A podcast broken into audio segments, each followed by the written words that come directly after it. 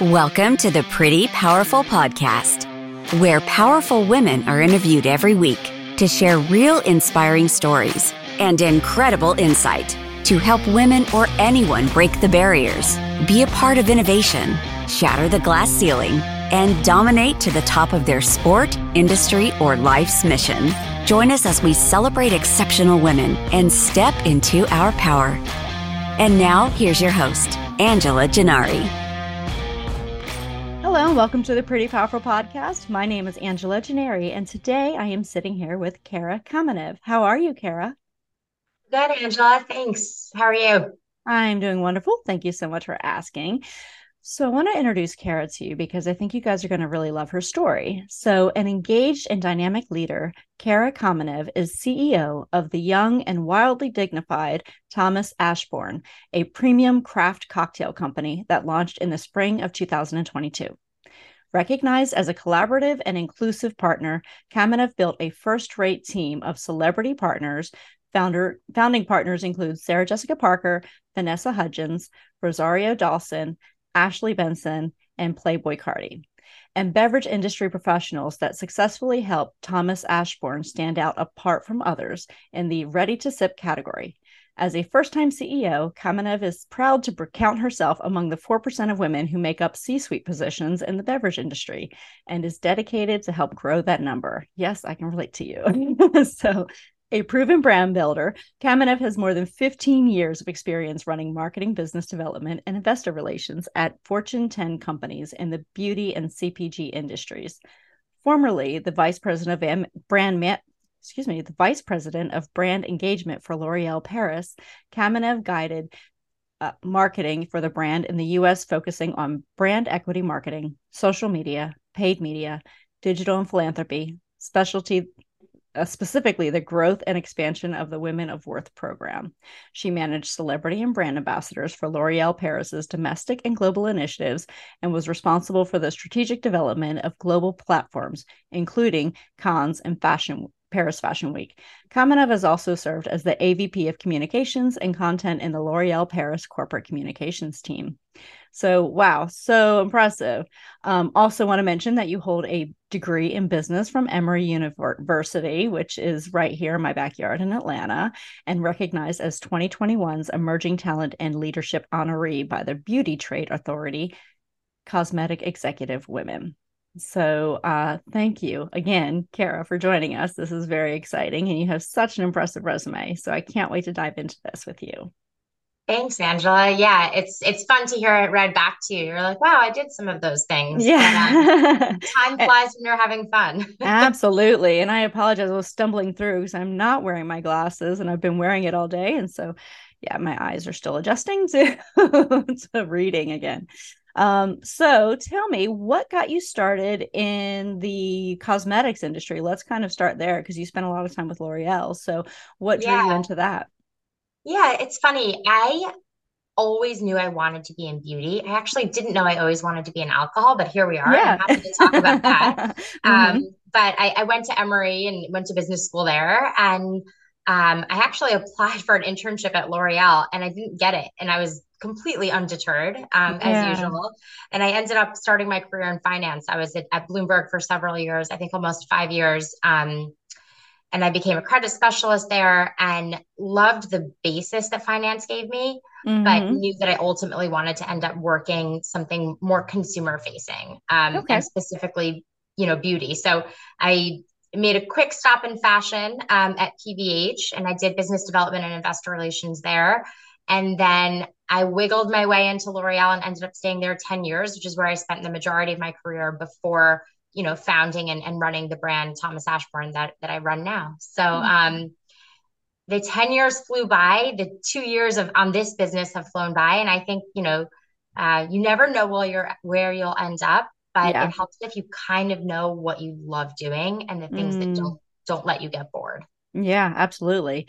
So, I mean, you've taken some pretty sharp pivots, you know, finance to beauty and now to alcohol. So, you know, where was I you've already kind of explained the the, you know, you wanted to go into beauty initially, you pivoted into finance and then you came back. So, where did the pivot into alcohol and spirits come from?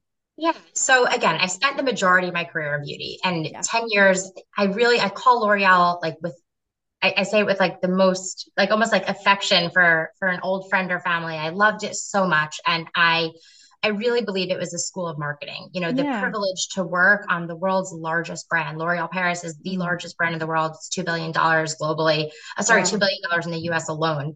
So it was an incredible experience. And I, I, believe, in particular, what beauty does really well is consumer connection. Yeah. I think because it's such an intimate industry, it's truly like what you're putting on your face, it's how you present yourself to the world. It's it's a very intimate experience. And I think because of that, and you know, because of the power of that brand, I, I saw firsthand how the consumer could fall in love with a brand. So it's not just about a brand that somebody uses. That's one thing.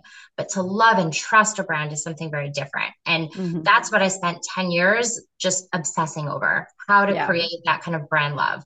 So on one hand, I, I, saw that and I know how to do that. I can do it in my sleep in a, in a way because it's something I just trained myself in for so, so long and the organization trains you on.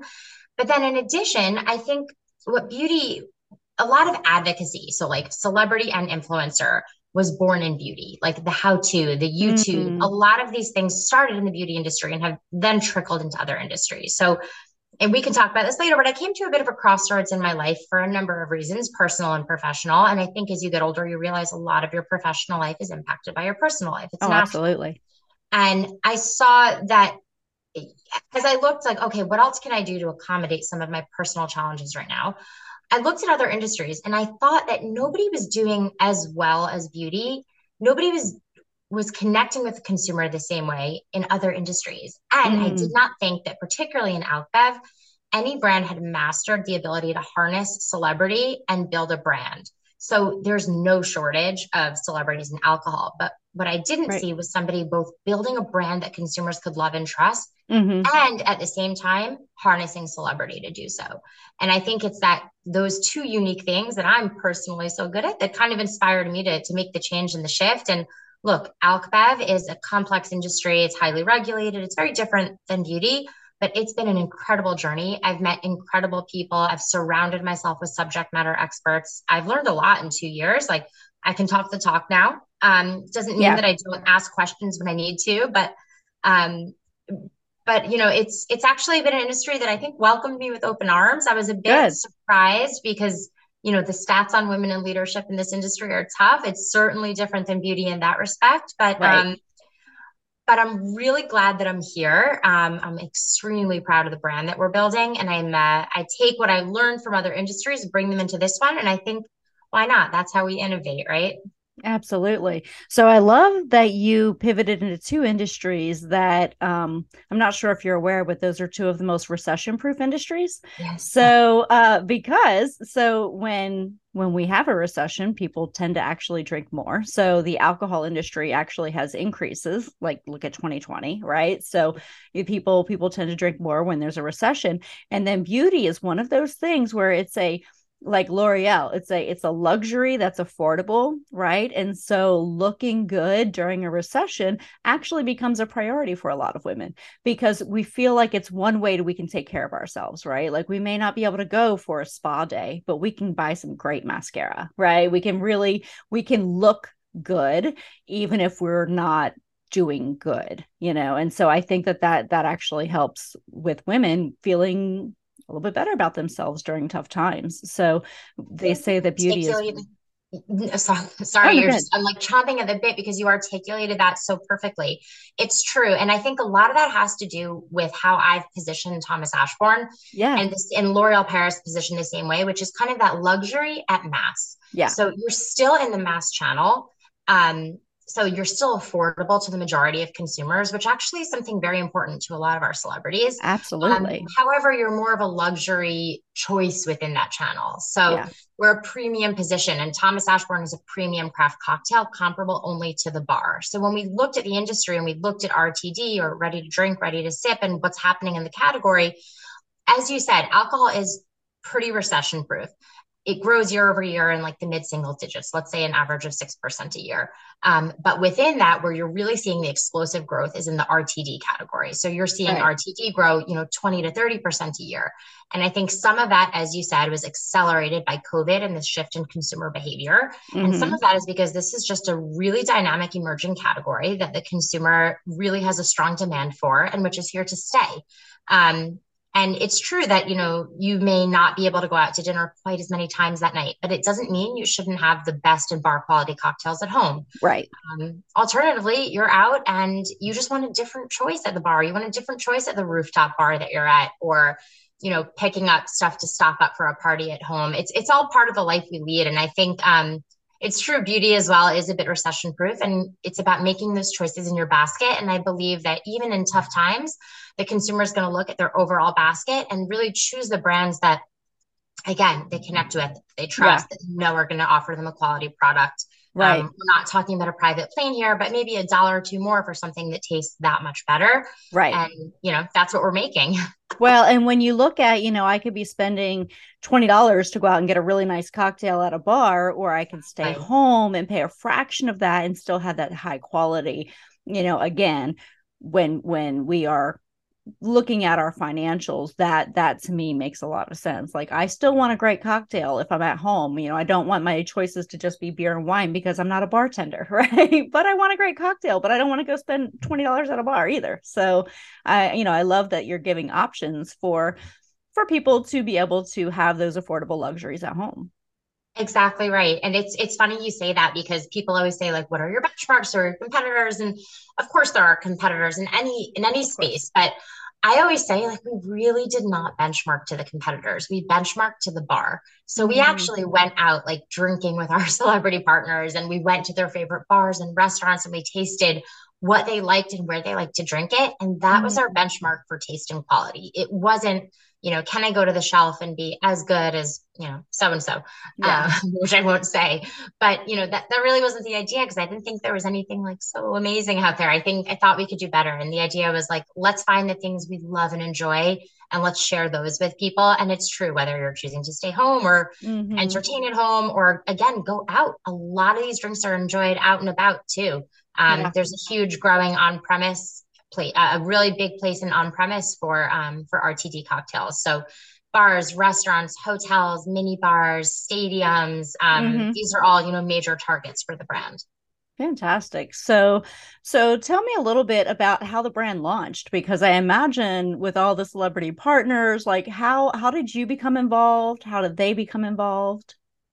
Yeah. So I think, you know, all of our celebrity partners are, are owners and they all kind of own the business and really wanted to put something forth into the world with authenticity and, you know, like I, I keep coming back to trust, but it's about creating a product that people trust the celebrities to put something out there that they put their word behind. Yeah. And they kind of put their trust in us to create a product and run a business in, in such a way that would make them proud and best represent their brand that they've spent their careers building.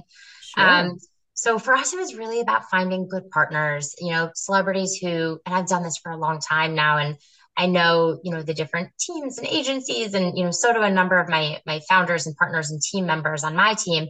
And we mm-hmm. know, you know, what, what makes a good partnership. And that's what this is. This is about being partners with celebrities and not, you know, it's not transactional. It's not, you know, pay to play. It's really like, let's create good business, good cocktails and do it the right way. So, in terms of how it came about, that was like the mindset going into it. Okay. Then you have to get into the contracting and you know the fundraising and creating the business. And uh, honestly, it's tough. Like I, you know, I spent a long time, like we said, in corporate America, and that's challenging too. Mm-hmm. Um, but being an entrepreneur and starting your own business and running that business and the teams and the complexity, particularly in this industry because of the distributor relationships and the major yeah. retailers, it, it is it's a whole nother level of um, it's good stuff. And you know, I could talk for hours about how women have to make that choice and why I made that choice. Um, they're two, like I said, two totally different levels of intensity, but both quite intense. yeah. Oh, for sure. For sure. Well, and it's interesting because your industry is very similar to my industry. And I know a bit about your industry because I spent some time um, prior to starting my company in my earlier 20s. I, you know, because obviously I'm still in my 20s, right? but, but, um, but no, in my in my early 20s, I actually spent some time working for a liquor brand. And so I'm aware of the the state to state. I mean, yeah. Your laws are similar to mine. I run a security company right? So security yeah. and event staff. And so every state has their own laws and sometimes every county has their own security law. So i have to really look at when i'm looking into a market what are the state requirements? And then what are the county requirements? What are the city requirements? I mean every single location you go into is different. So i know that the liquor industry very much the same so I grew up in Pennsylvania where beer is sold in package stores. Right. And yeah, and then you have to go to the state store for liquor yeah. and yeah. So I mean it's just it's it's very different. And then um but yeah, in South Carolina, it's different. Georgia is, I mean, Georgia, you can pretty much go anywhere. You can, you know, from your neighbor's house to the grocery yeah. store, you can find liquor and, and beer and wine and anywhere you go. I don't know what that says about my my state, but living in Georgia was the first time I ever heard the word package store. Yeah. I remember I someone saying it to me and I was like, so you're getting a, you're sending a package? Like I, I, I had no idea what they meant. Um, yeah. We don't use that word in the Northeast, uh, yeah. but I know it now. But yeah. Yeah. So yeah, I mean, I just, uh, you know, Georgia, we can pretty much buy it anywhere, but in Pennsylvania, that was not the case. And so, but so tell me what that has been like in expanding your brand and trying to figure out all the nuances of of of moving around. Yeah. So, you know, we launched the brand in a pretty massive way. Um, you know, in our first six months of operations, we you know, I won't share, but we we definitely surpassed some pretty massive revenue figures. Not massive. I mean, look, we're still a startup and we're growing, but we definitely achieved a lot in a short period of time. So yeah. we set up national distribution, distributed, you know, within the first six months, we were in over 15 states. By the end of this year, we'll be in over 35. Wow, um, that's awesome. We're nationally partnered with RNDC, and then we filled out our distributor map in the states where they don't operate. So we have some really great partners. So setting up the celebrities, the contracts, the product development, the you know, TTB and the cult, like all of the the government regulation stuff mm-hmm. um, that you have mm-hmm. to do in NOPBEV, the supply chain, managing through the most wild times of, of supply chain complexity that I think a yeah. lot of the world has seen in recent history. Yeah. Um, getting the product into market, solidifying retail relationships, building a team. You know, we were lucky that we got some pretty broad distribution early on um, in terms of retail partners. So yeah. We are in Albertsons, Vons, Safeway, Pavilions. We're in Total Wine nationally. Wow, that's um, great. We're launching in Kroger right now in over 15 states Yay. and close to 800 doors. So we have a pretty big placement at Kroger. Um, we're at the MGM, Bellagio, Aria, um, you know, in room. We're at Madison Square Garden in New York City. So we Very have this cool. beautiful mix of, you know, major national grocery and retail chains that have given us big, big reach Plus, we're building that on-premise channel that you know hotels and restaurants and golf courses. We're we're building that slowly too. So it's really um, it's been a wild ride. Like I yeah. keep saying that, but I can't say it enough.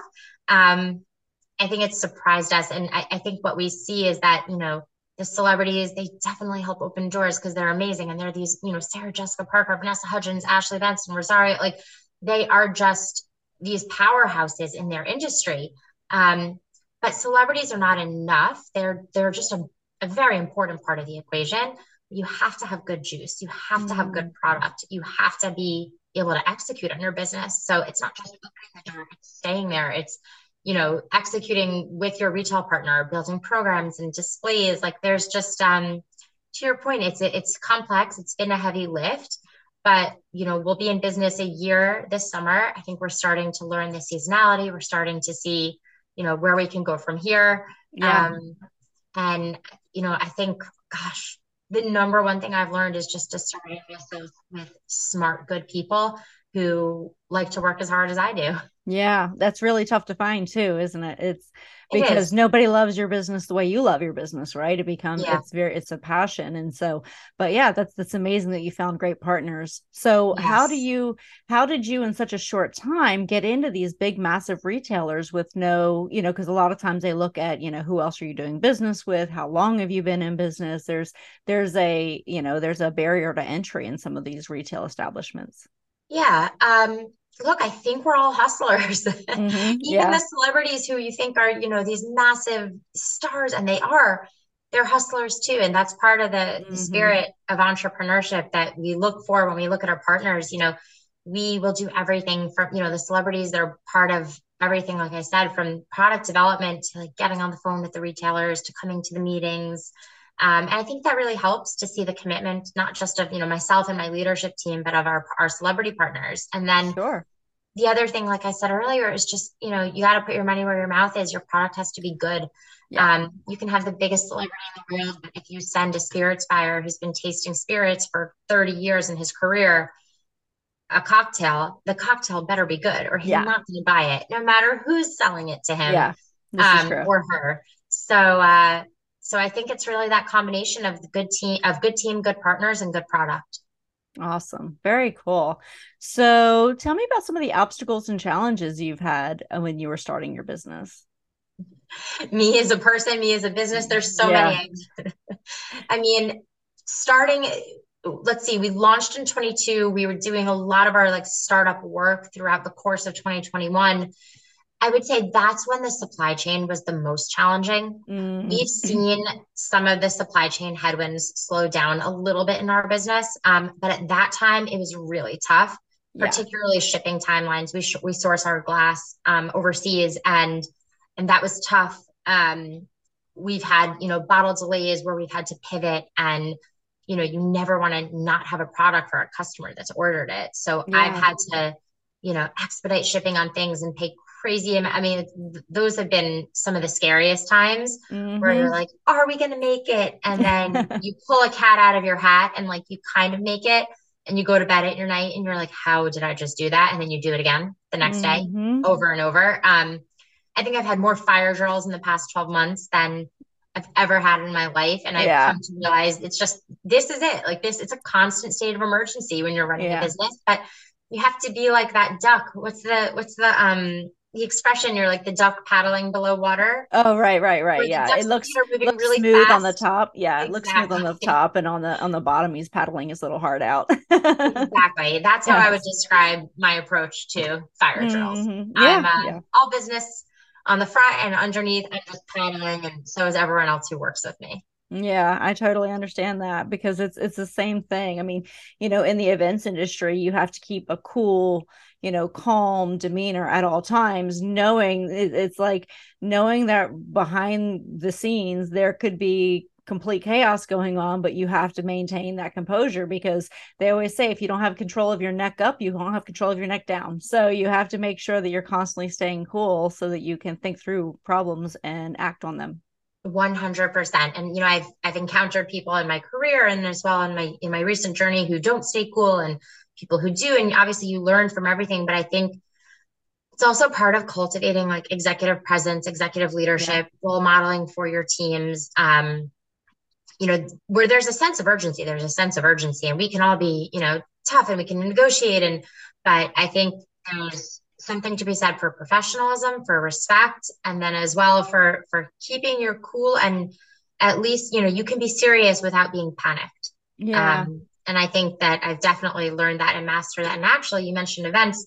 I used to do a ton of events, and and you're right, it's a huge part of it. Yeah, it really is. It's all about staying cool, and you know, and in the security industry, when we're talking about you know being you got to stay calm from the neck up so you can you know or have control from the neck up so you have control from the neck down. It's because we're constantly in a state of like if there were an actual emergency you have right. to be able to react physically yeah. to to your environment. And so yeah i mean but it, it's a part of being an entrepreneur. And whenever you know when when other people i see other people are so stressed out and they're like how do you stay calm? And i'm like because i operate at a high level of stress all the time. So this is my normal. Like this, oh my god you're like my this is normal.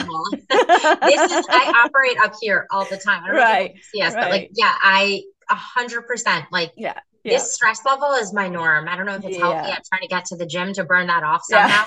Yeah. Me too. But um, it's you know, yeah, the, the, state of it. Yeah, and, and in a state of being uncomfortable. Absolutely. Yeah. So, I mean, it has to be some pretty earth shattering stuff in order for me to really react to something because, you know, for me, it's like, okay, well, this is just the next thing we're doing. Okay. Let's deal with gonna, it now. We're going to deal with this and we're going to move right on. Um, so yeah, I, I can totally relate to you. So tell me about some other, uh, so how, how do you find your mixes? How do you find your concoctions? Like, where does this all come from? Is this, you? Do you have a team of people who are who are putting this together? I mean tell me how this how the operations work in this. Yeah so um we work with a co-packer to create the juice and, and the formulations but you know they're ours um I, I, think more importantly it's about like the assortment that we put forth to the consumer yeah. and how do we choose what cocktails we're offering yeah. Um, we certainly look at data in the marketplace and we look really closely at, you know, what are the top cocktails in the market, what's growing the fastest, so what's capturing and gaining share, um, mm. what is slowing down. These things all go into our consideration set when we look at what SKUs we want to launch and what SKUs we wanted to offer initially. Mm-hmm. The other thing I looked at is, you know, I'm really looking at building a brand equity around craft, quality, and taste and being a, a true like bar quality cocktail brand. So there's a reason, for instance, that we started with a classic margarita as opposed to one of the many cool flavors. And, you know, hint, hint, some more things may be in the pipeline. Yeah. But we really wanted to start as a purist, right? Like this is yeah. about bar quality, bar cocktails. So we have a margarita, a Cosmo, an old fashioned. Like these are the things that are truly like the cornerstones of the bar. Mm. And more innovation will follow. And obviously, as I said, we're thoughtful about what drinks and when and in which markets. There's, you know, a lot that goes into that. Um, and who you're serving and who you're serving them with. So, you know, some of the celebrities, the drink choice was incredibly natural. Like Sarah Jessica Parker presenting a cosmopolitan. I don't think there's yes. anything more perfect. right. It's literally Absolutely. called the perfect Cosmo by SJP for a reason. Uh-huh. You know, uh-huh. it's like I don't have to explain that one. Um, no, perfect. Yeah but even you know the margarita with with vanessa ashley and rosario the three of them literally love margaritas and they're also really good friends in real life and they get oh, together and awesome. they drink margs and you know the margarita it's a very social drink and for us there's i think a bit of that like girlfriend girl power vibe like people getting together and look men drink margs too and you know we're certainly targeting them as well but um there was something again really natural and, and obvious about it and i think that's an important part of the celebrity choosing the cocktail. Yes, we're going to show them, you know, here's what's working and here's what's growing, but they also have to love it. Um, yeah. Because it has to be real. And, and that's been our experience so far. Wow, that's so fantastic. So tell me a little bit more about when you're when you're making that pivot from L'Oreal to craft cocktails what fears did you have going into this? You know did you did you have anything that you were like eh, is this too soon? Or were you pretty confident from from your experience in brand building?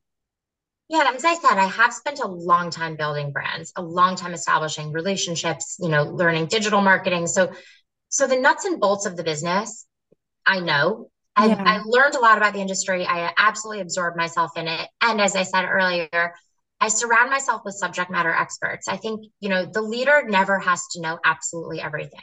Yeah. Even at L'Oreal, as I, you know, aged in my career, there were people who worked on my team who were certainly stronger subject matter experts in a particular topic than I was, as I saw right. even with, you know, our CEO who would lean on, you know, his digital experts or social experts to make decisions. So there's nothing wrong with not being the absolute expert in everything, although ultimately I'd like to try to be because I'm obsessed with learning. Right. Um, but it's more about having the judgment to make decisions, having a clear vision for your team, letting people shine with what they're good with, and you know, making smart choices about about the overall direction you want to go as you learn, you know, what you're doing in the industry. So to answer your question, I think it was like, was I scared or not really? Maybe I just like lack that that gene, which maybe I should. Yeah. yeah, I wasn't scared. I was excited. Um, yeah. and I'm excited every day.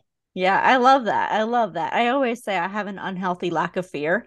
And I feel like we're the same person. I know. So so that is something our uh you know risk risk tolerance is pretty high for me. Yes. Uh, because it has to be for an entrepreneur. Yeah. Well, and I also feel like I am like you. I I love to learn. And so if I want to figure something out, I'm going to dive in obsessively about it until I feel like I can pretty much um speak knowledgeably about the subject. And I feel like that's something that um, if you're an entrepreneur, that is a huge asset, right? Having that ability to dive in and learn. Um, and I don't need to know in depth everything, but I need to have a pretty basic knowledge of everything so that I know I'm not being taken advantage of. So I can give clear direction on how I want something to go. Um, but yeah, I think that's a huge advantage. So good for you. Good for yeah, you. thanks. so healthy, healthy risk appetite. Yeah, and and it, it is so important. I mean, I tell you, it's it's probably one of those things that makes entrepreneurs a little bit different, a little bit probably crazy. Hundred percent insane. mm-hmm. So tell me, as women, I mean, this is one of the questions that I always ask. As women, we give our power away all the time, whether it's taking criticism or giving somebody else credit or whatever that might be. So, in your career, is there a time that you gave your power away? And then is, is there a time that you step back into your power? And then what was the difference between the two? Such a good question. Um, I think, first of all, I will say I, I never, maybe it's how I was raised. Um, but I've always been pretty confident in Good. in my voice and my thoughts. But I do think, you know, especially earlier in my career, I was maybe slower to talk or, you know, but that's okay. I I don't know if I've ever given my power away explicitly. I think I've been lucky to be surrounded by people who've encouraged my talent. And I, I do respect, you know, people who know more in the room and I listen to them. So I'm not, but um, I don't know if I've ever actually given my power away. I think I've just slowly, slowly stepped into it more and more. That's awesome. Um, yeah, I, I wish I wish I had a better answer for you, but I think that I, I'm pretty self assured about that. Um, I think you know there's an element of being humble that's natural and normal, but as I said, it's more about like a slow burn of my power growing rather than it, you know, being given away and now taking it back. I'm just yeah. stepping into it more every day. Yeah. Well, I think that's fantastic. And I mean, you've built an amazing brand in a year, you know, so you're you're really just taking off and I think that that speaks volumes to your confidence and your ability and your competence. So, good for you. I think that's amazing. Um so what advice would you give to 18-year-old you? Uh, uh gosh. Well, personal or professional? I think I know. think it's um don't be afraid like it's all going to work out even right now i don't know that it's going to work out right like mm-hmm. every day is touch and go in some respects but yeah. um i think you'd be surprised where you're going to end up mm-hmm. i think um it's your relationships the time that you have invested in them mm-hmm. and every single person you have met along your path will come back to serve you yes. every single one there is not i i'm a i really am a relationship person like i i i tend to deeply like and respect almost everyone that i work with because i take the time to get to know them and i enjoy them and if there's yeah. someone i don't enjoy i don't really we tend, tend yeah. not to work but every single relationship has served me especially as an entrepreneur you need to like dig into this like crazy toolbox and back and, and like I've called back to like my Bloomberg days and gotten to connect to someone who, you know, is an expert in this industry in another market that I'm evaluating for our expansion. Like eh, there's, it's so crazy how your relationships will serve you. So mm-hmm. they are absolutely the best investment of your time. Every time you've paused to ask a colleague how they are, every person you've reached out to cross functionally, every, you know, agency that's pitched you something and while you didn't hire them you said thank you for your time and your expertise every single one of them will serve you. I think that's what mm-hmm. I would mm-hmm. share with my 18 year old self. And somehow I guess I knew that because I, I took them, but you know, it's, um, it is crazy how much they help.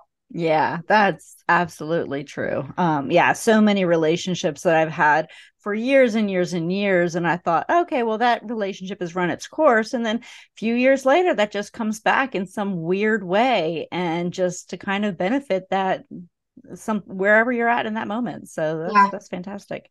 Yeah. So, what's your favorite cocktail of all the ones that you have?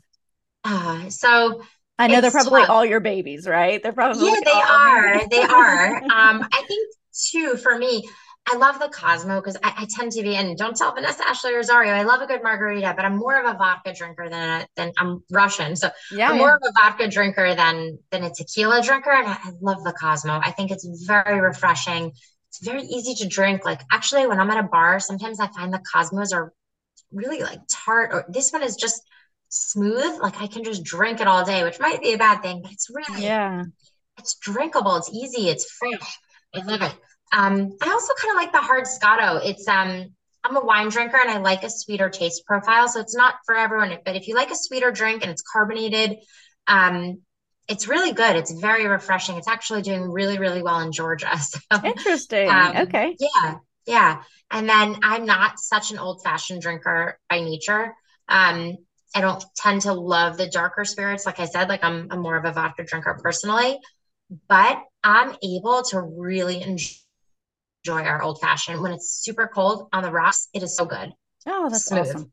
Yeah, so I I used to be a Cosmo drinker. I was a Cosmo drinker for, you know, all of my 20s and 30s and then since I've reached the 40s, I've now like moved over to the col or to the uh, old fashioned side. So yeah, I, I have transitioned. with a lot of women who yeah. developed like a real taste for the mm-hmm. darker spirits. Yeah, yeah, absolutely. But yes, I've kind of moved over to uh, old fashions now. So I'm going to have to go over. There is a liquor store not far from my house and a Kroger, and I'm going to go check it out and I'm going to go find them. And I will send you some. I will, I will get it. You get me your address. I'll get you some cocktails. Yeah. So I, I'm looking forward to trying it because that's the one thing is I don't do bartending at home. If I'm at home, it's a glass of wine. But if I go out, either. I have two kids. I have, you know, I have an almost five year old and a three month old. Like, I do love entertaining and yeah. having people over, but I'm happy to offer them. Would you like a glass of wine, a cocktail? And then they're all there in the fridge, whatever my guest yep. wants. That's amazing. And this is going to be my go to now. So that I don't have to sit there with a whole bunch of things out on my counter trying to figure out how to bartend and looking up things on my phone on how to make it. So it. this is going to be my new go-to and I'm excited about that. So thank you for yep. making my life a little easier. Headed your way. so um all right. So this has been really, really enjoyable. So um so you said we can get these pretty much nationwide. Is that correct? Yeah, so they are available on our website. We ship to most states in case you oh, can't oh, find it locally. We also have a store locator on our website, thomasashbourne.com, so you can find the store closest to you that carries us. Um, but like I said, we're in Albertsons, Vons, Pavilion, Safeway, um, Lee's, Specs, Total Wine, GoPuff, Bevmo, um, and we're launching a program nationally right now. That is fantastic. Well, congratulations on that success. What's next for you guys? Thank you. Uh, look, I think we're just getting started. I always yeah. say, I people sometimes say like, "Oh, good work, you've done great," and I'm such a perfectionist. I'm like, I am literally just getting started. We have so yes. much more to do. We have new partners that we're announcing, new innovations coming. Um, we're eyeing additional territories. We're launching in Canada right now, actually. Yay. Um, and look, I really believe that this has the potential to be a powerful brand for longevity mm-hmm. and one that the consumer knows stands for bar quality taste. And as I said, RTD is here to stay. We could really have a very healthy portfolio of cocktails. Um, and then yeah. after that, perhaps even more. So I have some tricks up my sleeve. I'm not done yet. I'm not tired yet. Um, the team, I love it. The team and I are just we're we're really I think excited was going to say going into this year, but we're almost almost a third of the way in. But yeah, yeah, yeah, lots to come. Well, I'm excited. I just I just know this is going to just blow up, and Thank I am excited for you, and I'm excited for your success. So congratulations. So one last question I have for you: What do you wish more people knew about me or the brand? Anything you want. I wish more people knew how incredibly capable women are as leaders. Mm-hmm. I, I, really do. Um, you know, I spend a lot of my time fundraising, and I know that I can build this brand and that I am building this brand in a way that like not many people can. And yeah. at the same time, I look at the even just the fundraising landscape or the leadership landscape, and you know, in general, four percent. Actually, two years ago, four percent of all VC funding went to women, and this year it dropped to 2% because wow. in times of economic uncertainty, people are even less willing to bet on women. Wow. And then you look at the stats about women in the C suite across industry, but particularly in this industry.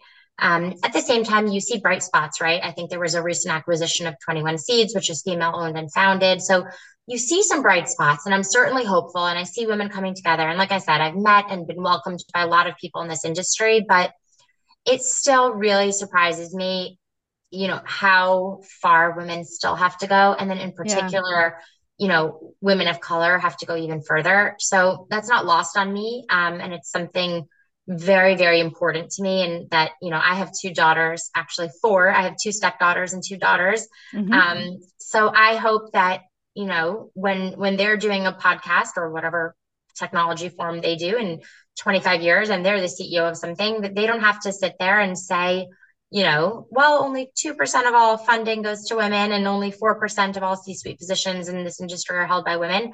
I hope they're singing a very different tune. Yes, I do too. I do too. And that was kind of one of the reasons for the podcast is because I'm, you know, I'm right with you with all those stats and I'm like this is unacceptable. You know, why are we why are we saying this is great that women are now getting funding at all? Like this is, you know, it wasn't that long ago women could even get bank accounts by themselves, right? And so it's like guys, we we have we have light That's years pathetic. to go. Well and they're like oh well now half of the companies on the fortune 500 now have women on their board of directors. I'm like no they have a woman. One. half of the companies have a woman. And i'm like right. no this is not this is not equal. Like there's there's no equity here. I'm sorry but it's uh, i'm with you yeah i'm not i'm not going to stop fighting until we're until i'm with you. Well thank so. you for the work you do with this podcast and elevating women's voices and it's it's really important work and i'm just very grateful for the time and maybe we'll chat again in like a few weeks or a year or a month and we'll you know Absolutely. both have a lot of progress to share Absolutely, no doubt. Well, thank you so much. You have been such a joy and inspiration to talk to. I've really enjoyed every bit of it. So, have a wonderful day, everybody. And um, if you want to see more about her cocktails, you can go to is it what's the website again? thomasashbourne.com or Thomas okay. Ashbourne on Instagram. Okay, perfect. And then you can also go to prettypowerfulpodcast.com and you can find all the information about her as well. So thank you so much, Cara. This has been a pleasure. And I hope everyone has an absolutely amazing day. Thank you for joining our guests on the Pretty Powerful Podcast. And we hope you've gained new insight and learned from exceptional women. Remember to subscribe or check out this and all episodes on prettypowerfulpodcast.com. Visit us next time, and until then, step into your own power.